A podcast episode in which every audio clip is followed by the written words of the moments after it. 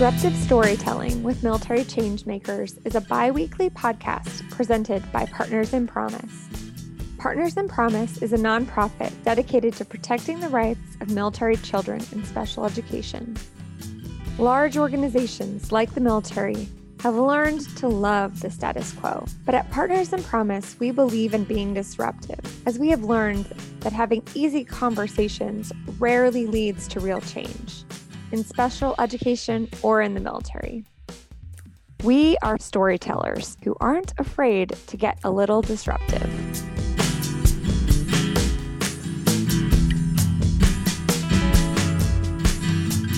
Are you a military change maker who wants to hear more disruptive stories? Consider sponsoring an episode of Disruptive Storytelling, and together we can work to combat stigma within the military. For more information, email info at partnersinpromise.org and be sure to subscribe to the podcast. Welcome back, everyone. Thank you for understanding our short hiatus as we took a break for some much needed family time.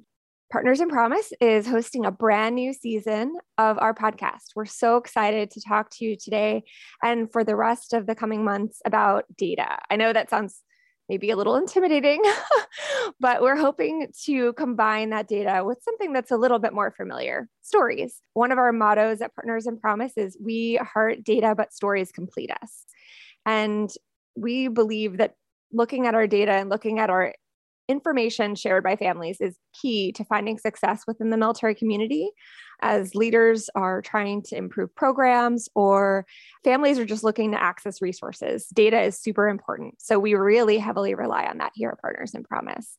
Today, we're going to kick off this podcast by sharing the results of our survey data. But rather than me, you know, the typical host, uh, Jen Barnhill, hosting and interviewing myself, I have a very special guest with us today, our amazing Mary Monrose, who is a Partners in Promise team member. And I'll let her introduce herself. Hey, Mary, how's it going? Hey, Jen. Thanks for having me on. As Jen mentioned, my name is Mary Monrose. I am the advocacy officer um, with Partners in Promise. So let's kick this off. Yeah. And so, just so Mary, Mary is a Navy spouse. She hosts her own podcast. We'll give some details about that podcast in the show notes as well. So we are in good hands this episode. Also, Mary is uh, a resident of Hawaii. So she's been, you know, if you've been paying attention to anything with the news, she's been through it right now. Where are you recording from right now? Uh, and what time is it, Mary? it is currently let me take a look at my watch. It is currently 5:04 a.m. I am currently recording on the conference floor on a hotel floor. that is what you do when you're a military spouse. You make it work whenever you can. And we just are so excited. So I'm going to mute myself and kick it over to you as our host for this episode. All right. So you mentioned the survey. So let's just dive right in. Tell us about the survey. Why was it conducted? I'm going to pass that over to Michelle because she's, you know, our, oh yeah, speaking of, we have a whole nother guest, our, our founder and executive director, Michelle Norman. Hey, Michelle, would you, would you share that over hey. With? So good morning, everybody. Thank you again, Mary, for joining us at 5 oh dark in the Hawaii. I appreciate that. you do you have to do sometimes, and uh, I, I really appreciate you waking up and, and sharing with us today as we talk a little bit about our survey so again, Partners in Promise, you know, I will talk a little bit about, you know, surveys in general. The first survey that we had was several years ago, and really they have evolved over time. You know, I think in our first, you know, several surveys we had, we were just kind of trying to get a pulse of what was going on in the the world of our exceptional military families. First one was very grassroots. I know that Jen will probably be, you know, squirming a little bit to hear about it. It was very qualitative, a Google form very, very basic and simple survey, but we just kind of wanted to know what was happening within the EFMP community. And of course, there was a lot of, you know, leading questions and a, a lot of bias as well. But then Jennifer joined us and we have turned things around and the quality of our surveys has gone up exponentially. I'm so excited. Last year, we noted with Jen on board um, that there were knowledge gaps about the EFMP program and special education rights. We also knew that there was a connection to EFMP enrollment and special education satisfaction, and that there was just gaps in general, you know, in receiving special ed services. And so this year, you know, we really took in more of a deep dive into some of those concerning results that we received. And so we looked at kind of like we're living this highly mobile military lifestyle. You know, we have children with special needs. How is this lifestyle really impacting us in in being able to, I guess, partake in the, the protections that are out there federally and state, all these fantastic systems that are set up for us. How are how are we really, you know, accessing that? So those were some of the questions that we looked into. Let's look at the timelines. You know, IDEA is very specific on the receipt of certain services or having certain testing completed in a certain amount of time through part A and part B of that law. You know, how are our families uh, meeting those timelines? Also, how familiar, you know, are our families with these support systems that are in place, the EFMP program, the, the MIC3, Interstate Compact, other services that are out there to help them. And then the other thing we were going to look into was, you know, there are a lot of there are a lot of ways for families to, uh, to resolve differences um, when it comes to the implementation of their child's IEP. You know, are are the families taking that next step to filing a complaint? And if they're not taking that next step, you know, what are the barriers there? Um, and how can we, you know, help these families be able to utilize those protections that are in place. And so that's what our last survey was about. And I'll let Jen talk about the, the big results um, that came from it. But we're thrilled. There's a lot of great data that came from this. We're so excited about the, the reach that we had within our EFMP community. And I'm looking forward to um, talking more about it. It's just being able to collaborate with Ohio State University was a fantastic opportunity for us this year. And I really think that we've learned a lot um, with the folks that we've collaborated with. Over to you, Jen.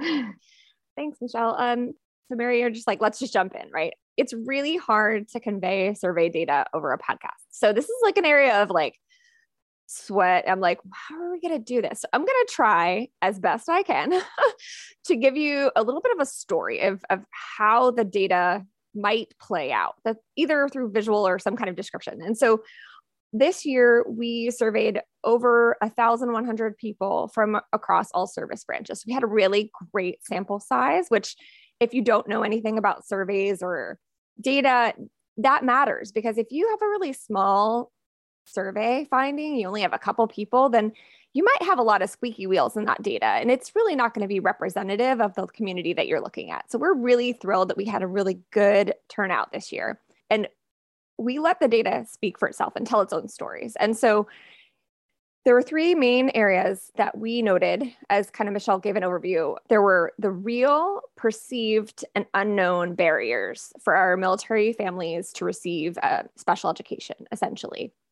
And I'm going to break it down in those three different areas. So we'll talk about the real delays. So I mean, every military family knows exactly what it's like when you move to a new location. You have to call TRICARE, you have to wait in line, uh, in the queue, so to speak, uh, on hold for a very long time. I don't know about you ladies.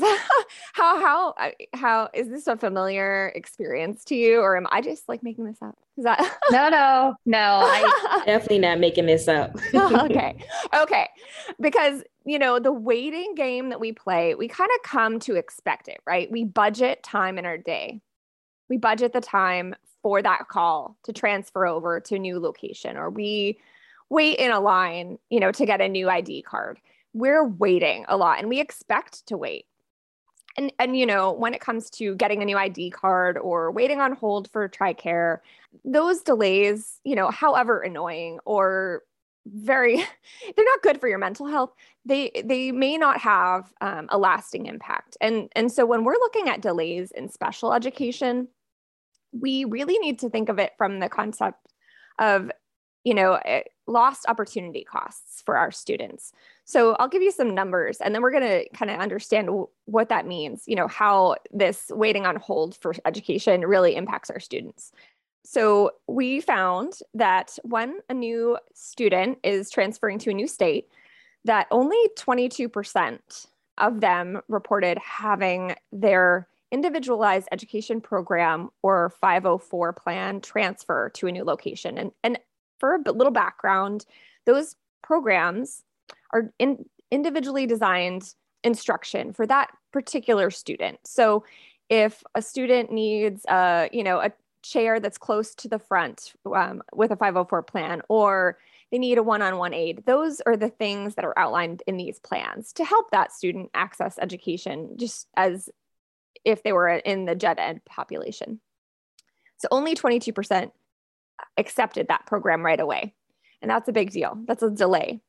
We also noticed that there were delays in excess of 354 days from identification, first time identification of a need. So, you know, that gut feeling we often talk about as parents from oh, something's not right here, or a teacher has flagged something from that early identification to an actual evaluation.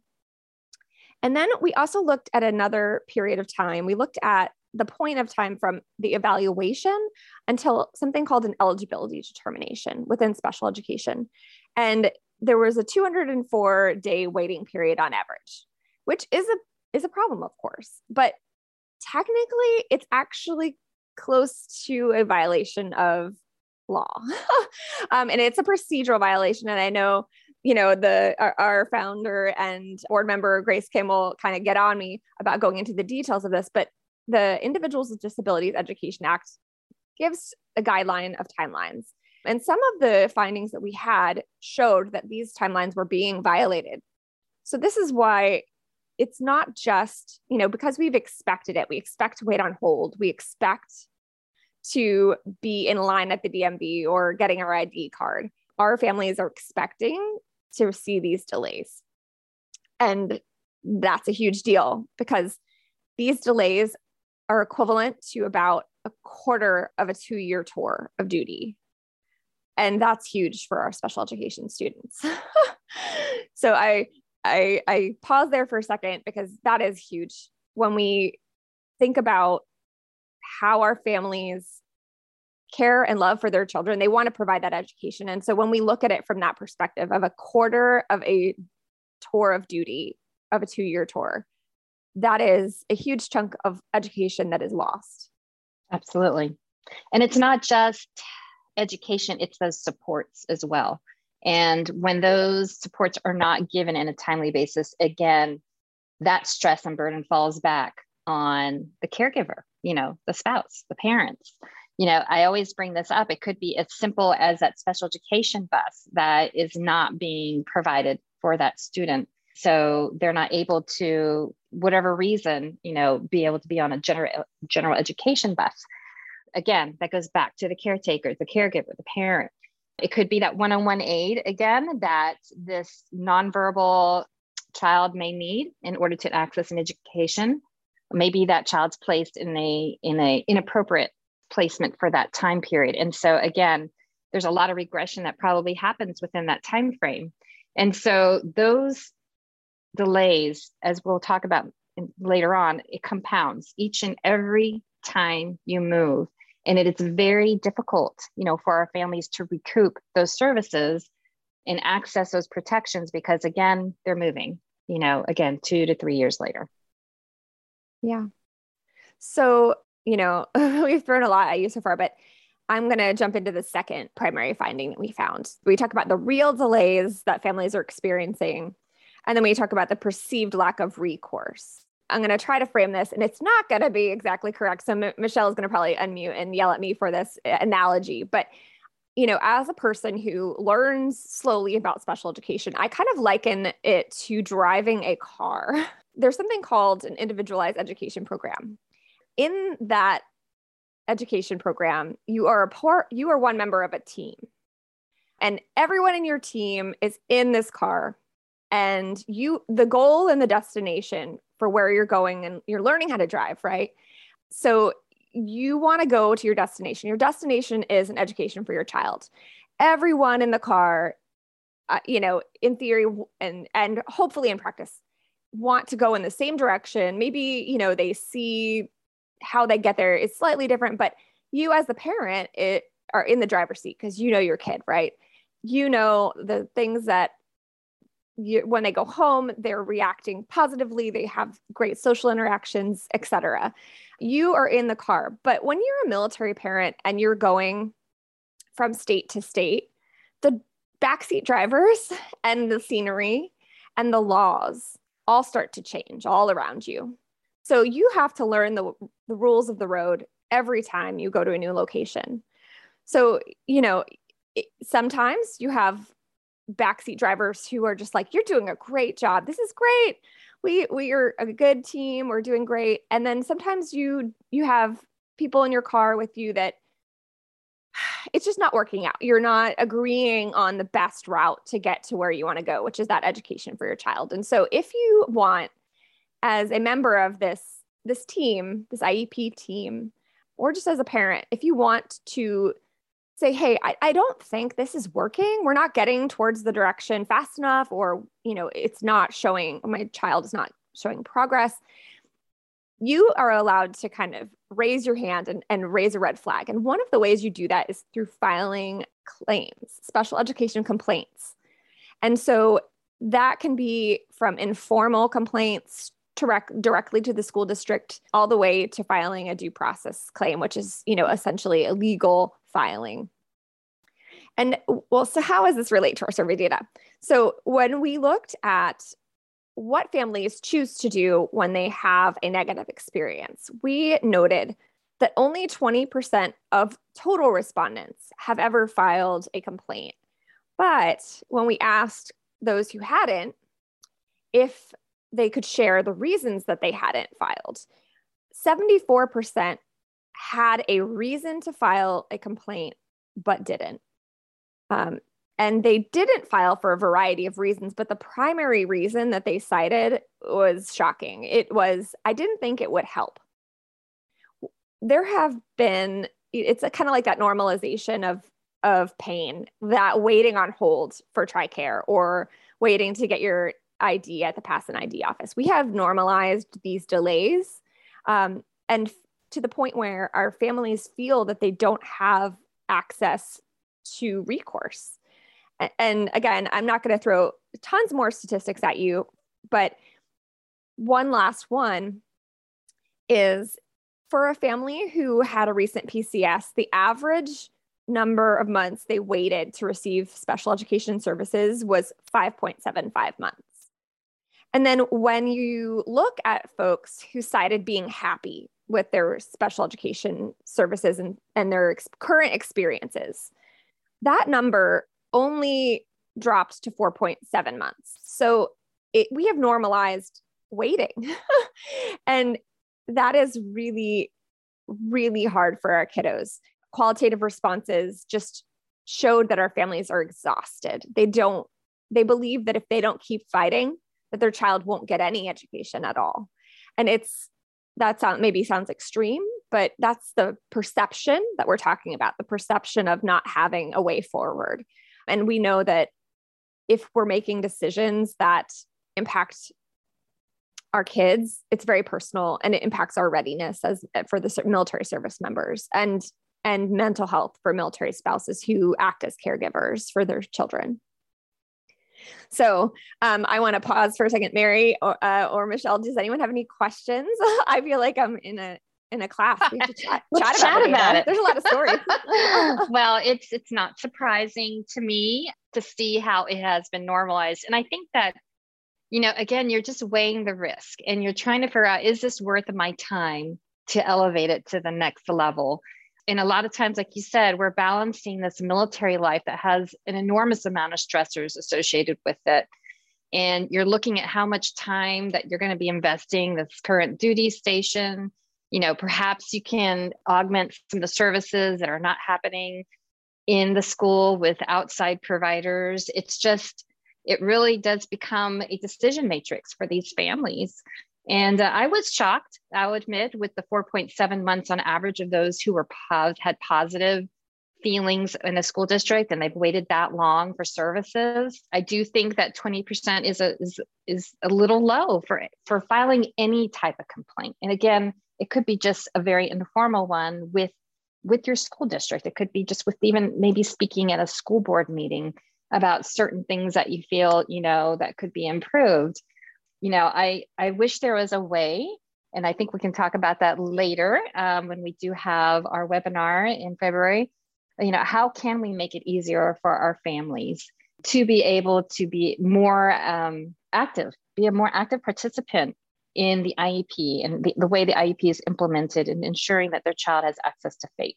Because I do think this is a huge barrier for them because we learn from these anytime you look at due process complaints state complaints you know there's always positives that come out of there. And sometimes it's just for that individual child but sometimes if it's systemic it have it will it'll be the positive impact for all the children in that particular school district or in that state. And so um, there's definitely some opportunities there for our military families to to be more active and to be able to to get some type of help in, in a quicker way than what we're currently seeing because you know over a quarter of time in a tour a tour of duty it's a uh, it goes by fast as it is yeah it absolutely does so we've kind of gone over the real delays the perceived lack of recourse and then the last one i'm going to really date myself and Mary, I, as a younger military spouse, please don't mock me or think lesser of me. But never. You're telling my age.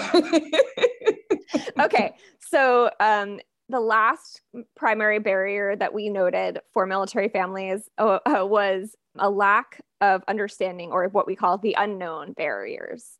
And my story that kind of relates to it is that amazingly wonderful commercial that I remember from Saturday morning television when I was a little kid was you know, the knowledge is power and the more you know, dude, I can't even do it. Someone else want to give that chime? Can anyone, does anyone else remember that? Do, do, do, or whatever. I barely remember it. I'm sorry, I don't. oh my goodness. You guys just didn't watch television in the mornings or something? It's knowledge is power, essentially. So I just made myself feel I, like I have um, an, a hand up in the air and two like total leave me hanging moments, but that's okay. Okay, moving on. Um, we know that knowledge is important to accessing special education because, as we were talking, you're in the driver's seat and you have to know where you're going. You need to know a little bit of the law. You need to know um, the individualized need of your child, and that was something our survey findings, you know, really highlighted. Um, our parents we're maybe not as familiar with things like Michelle mentioned before the Military Interstate Children's Compact Commission, which is in place. It's also known as MIC3, in place to support uh, military students because of their mobility. But many parents aren't aware of it. But, you know, they were really, really familiar with what their child needed. That was one of the major qualitative findings in our survey.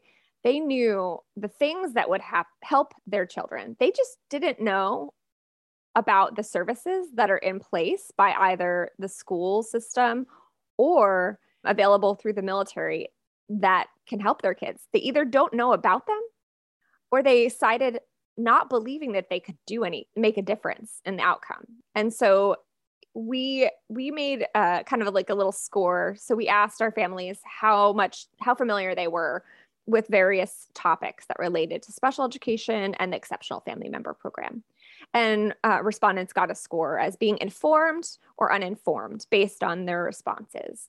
Obviously, as I said, all parents had high levels of being informed about their, the needs of their children. But when it came to the resources, this is where that informed score came from.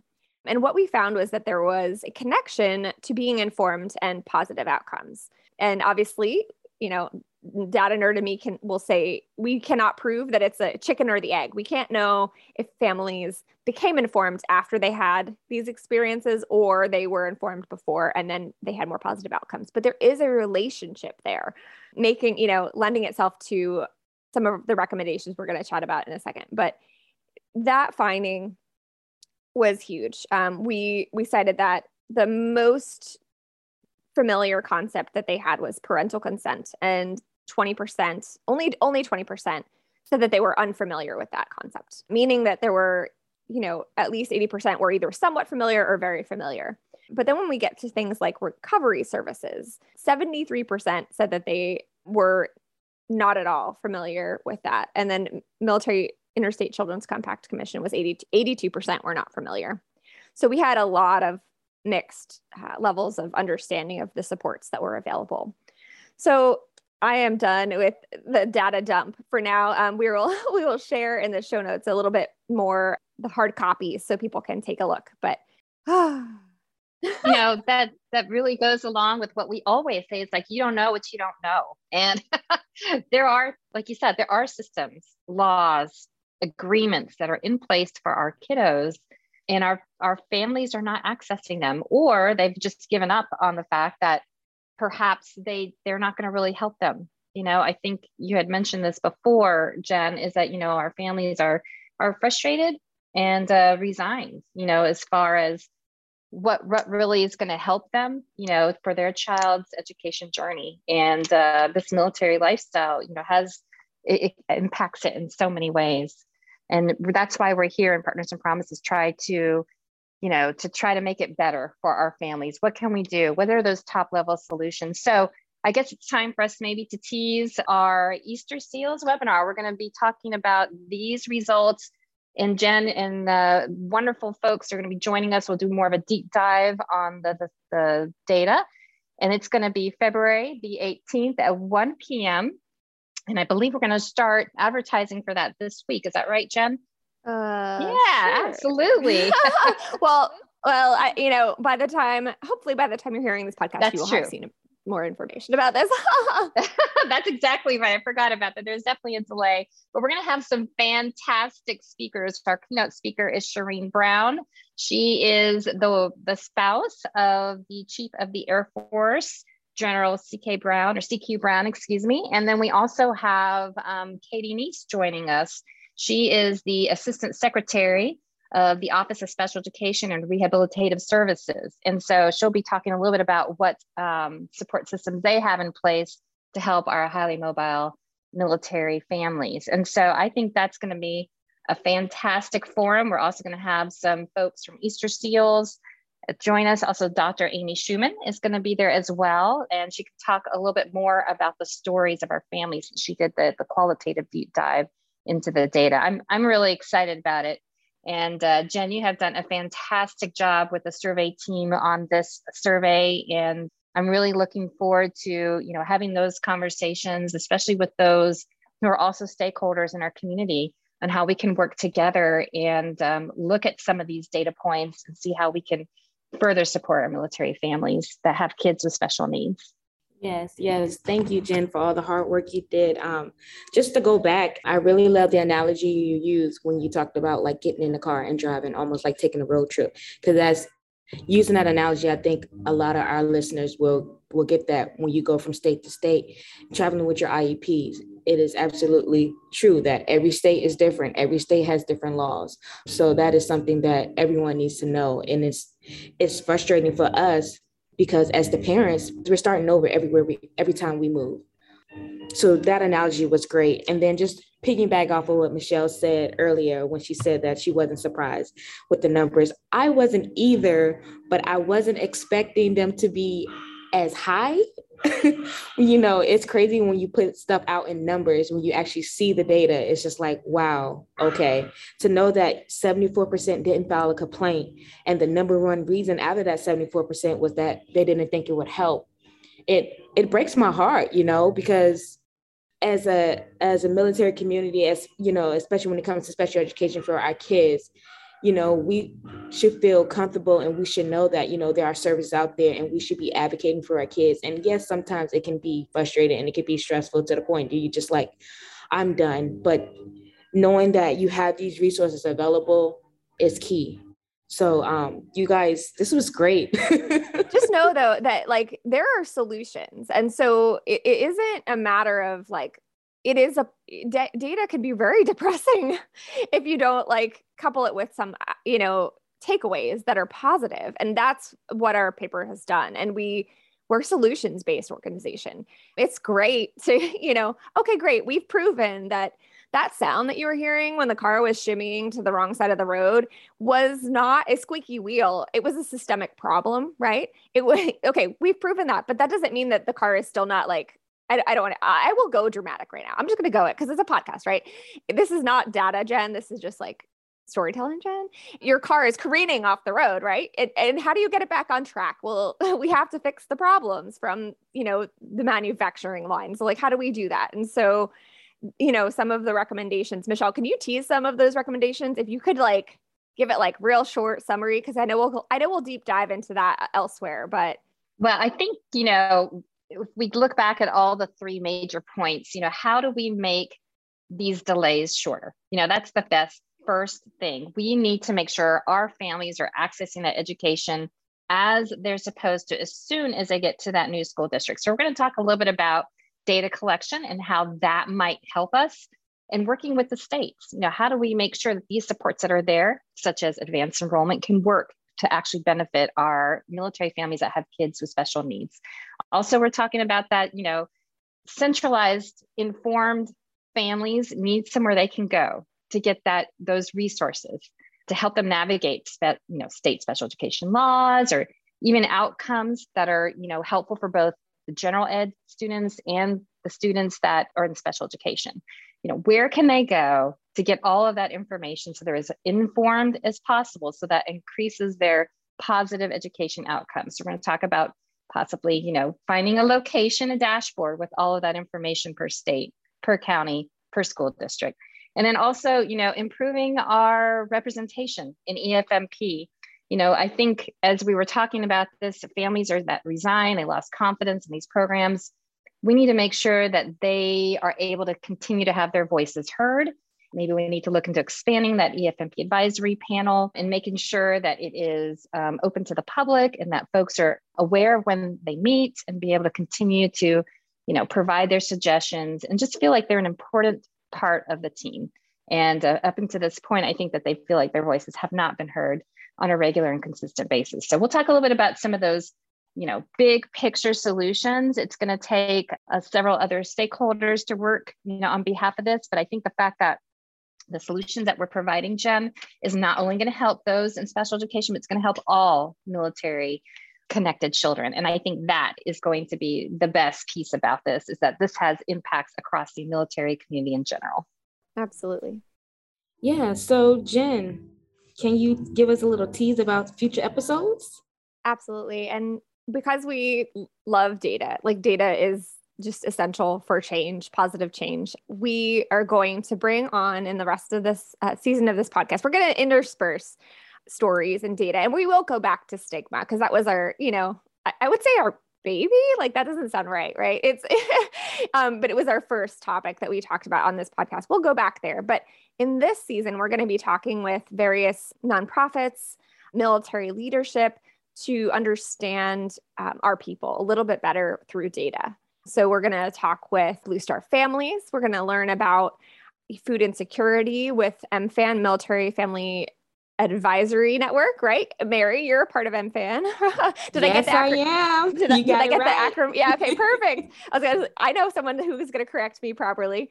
Um, okay. Perfect. So we're going to talk about you know the outcomes of food insecurity, or excuse me, the causal factors of food insecurity. We're going to talk about talk with the GAO who has done studies that were mandated by Congress in the past uh, and, and getting their opinions about what they learned about us from maybe a, a slightly more academic side, but all of this goes to these data points are family stories, right? It's just we can't talk to each individual person, but these data points are stories. And so, how can we take these, what could be dry pieces of information, and make them real? And so, I'm really excited to get to talk to all these leaders to get to know what they're working on and how we can all work together to kind of improve some of those outcomes for military families so yeah, that's the thing. That's the season. I love it, Jen. I think that is very on brand. And um, again, you know, I think that if anything, just working with our resource partners and those in this military, that's actually part of our mission, right? Is to be able to advise and educate within our military service organization, the veteran service organization community, and those who are in a position to make change. And so I think this is going to be a great way to discuss what all of the you know important pieces of work that other military service organizations are doing and let's collaborate you know because a lot of them do intersect with what we are doing as far as education goes and so i'm excited about it it's going to be great and uh, you're a great podcast producer and host and i think it's going to you know be a really fun series for us this year Hopefully, Mary yes. can join. I want Mary to join more. I hope so. Just maybe not at five. Um, yes, in the morning. that that part, Michelle. That part. I need to get coffee after this. oh yeah, you do, girl. but it sounds like it's going to be some exciting stuff, exciting episodes in store, and I'm excited to be listening and hopefully be on some of these. But it was great having me up here today, Jen and Michelle. It was great talking to you guys. Likewise. Thanks. It gives us some like context, you know. Have we we need you. your podcast expertise and thank you for for joining from the hotel floor, you know, uh, displaced in Hawaii. So thank you for for joining. No problem. Thank you, Mary. Thanks for listening, everybody. Uh, we'll get back with you in, in a couple weeks with more information and more data.